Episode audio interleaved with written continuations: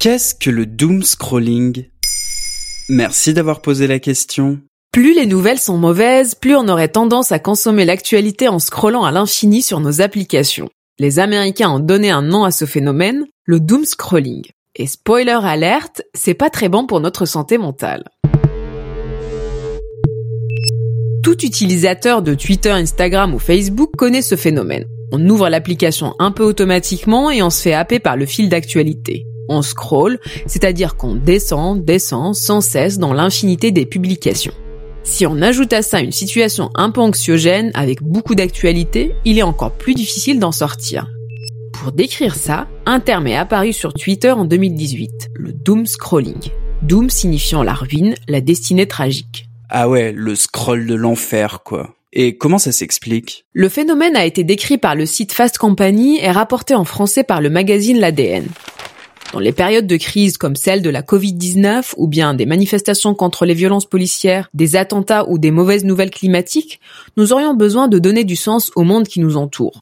Alors, pour obtenir des informations, nous nous tournons vers les médias et en 2020 notamment vers les réseaux sociaux. Vous vous rappelez de notre épisode sur la FOMO, la peur de manquer quelque chose? Il y a un peu de ça ici, sauf que ça concerne les informations. Le problème avec les réseaux, c'est que toutes ces informations nous arrivent sans tri préalable. Impossible pour notre cerveau de hiérarchiser et créer un récit cohérent. D'autant plus que les algorithmes ont tendance à nous enfermer dans une bulle de mauvaises nouvelles, nous obligeant à rester connectés. Laissez-moi sortir Au secours J'appelle la police Enfin, le piège ultime réside dans l'infinite scroll, le scroll infini. Si un journal papier ou un JT a une fin, le fil d'actualité de nos réseaux n'en a tout simplement pas. Et ça va de soi, la multiplication des mauvaises nouvelles n'est pas très bonne pour le moral. Le phénomène du grand méchant monde est décrit depuis les années 70. À cause des contenus violents que l'on peut voir à la télé, on a tendance à imaginer le monde plus dangereux que ce qu'il n'est réellement. Pour le doom scrolling, c'est pareil. Le monde extérieur devient hostile et génère au mieux quelques angoisses, au pire des dépressions.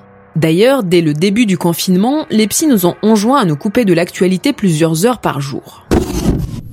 N'empêche qu'on a besoin de s'informer. D'ailleurs, les réseaux ont été essentiels pour l'organisation des manifestations contre les violences policières. C'est vrai. Des études ont d'ailleurs prouvé que les réseaux sociaux utilisés de manière responsable peuvent avoir des effets positifs sur la santé mentale.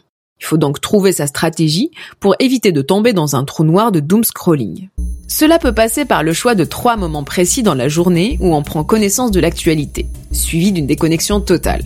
On peut préférer les newsletters organisées et ponctuelles au cafarnaum des réseaux sociaux. Mais aussi utiliser le mode noir et blanc pour éviter d'être hypnotisé par les couleurs chatoyantes d'Instagram. Ou encore aller suivre la journaliste Karen O sur Twitter, où elle fait un tweet par jour pour rappeler à ses abonnés de se déconnecter. Voilà ce qu'est le doom scrolling.